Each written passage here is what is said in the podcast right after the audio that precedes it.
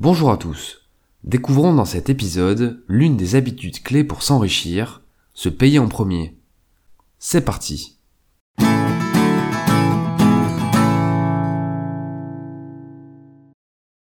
Se payer en premier consiste à économiser une fraction de ses revenus avant de les dépenser. En fait, la plupart des gens cherchent à s'enrichir avec le schéma suivant. Ils reçoivent leur salaire, ils le dépensent pour financer leur quotidien et se faire plaisir, puis éventuellement, ils mettent de côté l'argent qu'il leur reste. Cette méthode n'est pas optimale, puisque généralement, il ne reste plus d'argent à mettre de côté à la fin du mois. L'habitude se payer en premier consiste à faire l'inverse. Comme le dit l'investisseur Warren Buffett, n'économisez pas ce qu'il vous reste après vos dépenses, mais dépensez ce qu'il vous reste après vos économies.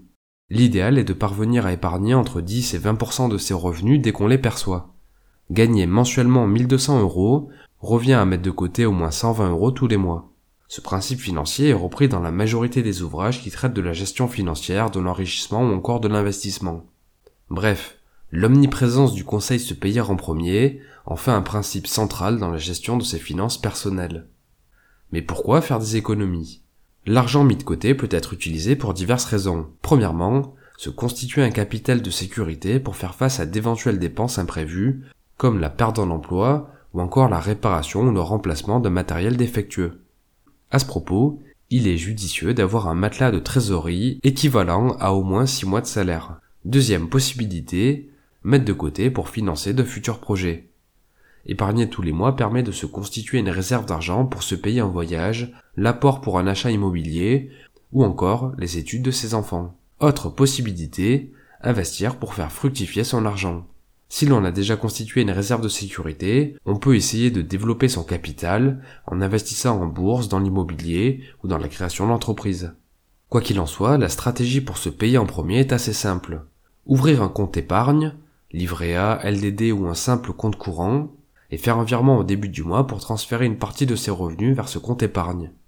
Pour finir, on peut citer quatre conseils pour faciliter la mise en place de cette habitude. Premièrement, commencer progressivement il peut être difficile d'épargner directement 10 à 20% de ses revenus. Si c'est le cas, il suffit de commencer par mettre de côté un petit montant, même 5 euros par mois. Le but est de prendre l'habitude avant d'optimiser. Deuxième conseil, tenir un budget pour optimiser ses flux de trésorerie. Le fait de mesurer ses entrées et ses sorties d'argent permet de déterminer l'état de ses finances. Il sera ainsi plus facile de définir le montant optimal à économiser.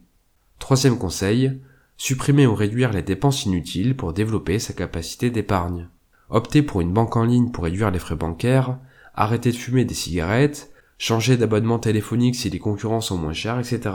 Bref, toutes ces économies permettent d'augmenter sa capacité d'épargne. Quatrième et dernier conseil, déposer son épargne sur plusieurs comptes.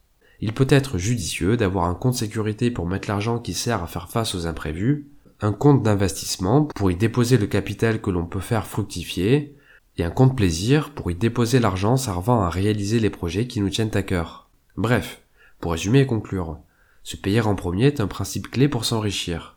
Cela consiste simplement à économiser une partie de l'argent que l'on gagne avant de le dépenser.